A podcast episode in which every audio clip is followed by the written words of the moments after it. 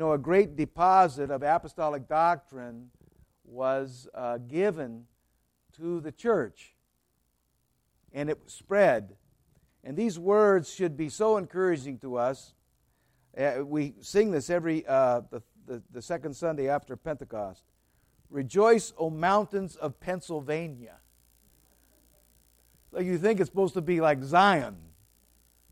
Rejoice, O mountains of Pennsylvania. Leap for joy, waters of the Great Lakes.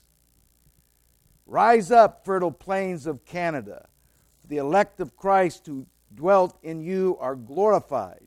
Men and women who left their homes to the new land with faith, hope, patience as their armor. They courageously fought the good fight, comforted by the beauty of the Orthodox faith. They labored in mines and mills. They tilled the land.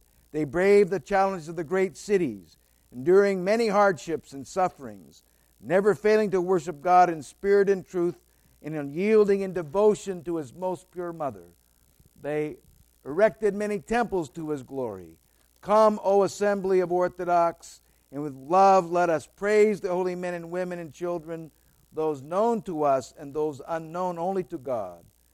Let us cry out to them, Rejoice, all saints of America, and pray to God for us.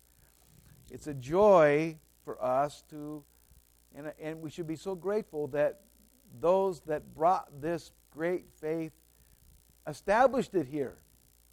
It's such a wonderful thing for us. We need to just be so grateful for those that toiled and labored. Many of them came without the church. They just came and de- developed communities and then built churches. So we have what we have today because of the labors and the dedication to the Orthodox Church, the Orthodox faith of these great people. So glory to God for this. And we have coming to help us with this deposit, to grow in this deposit, Elder Pavlos.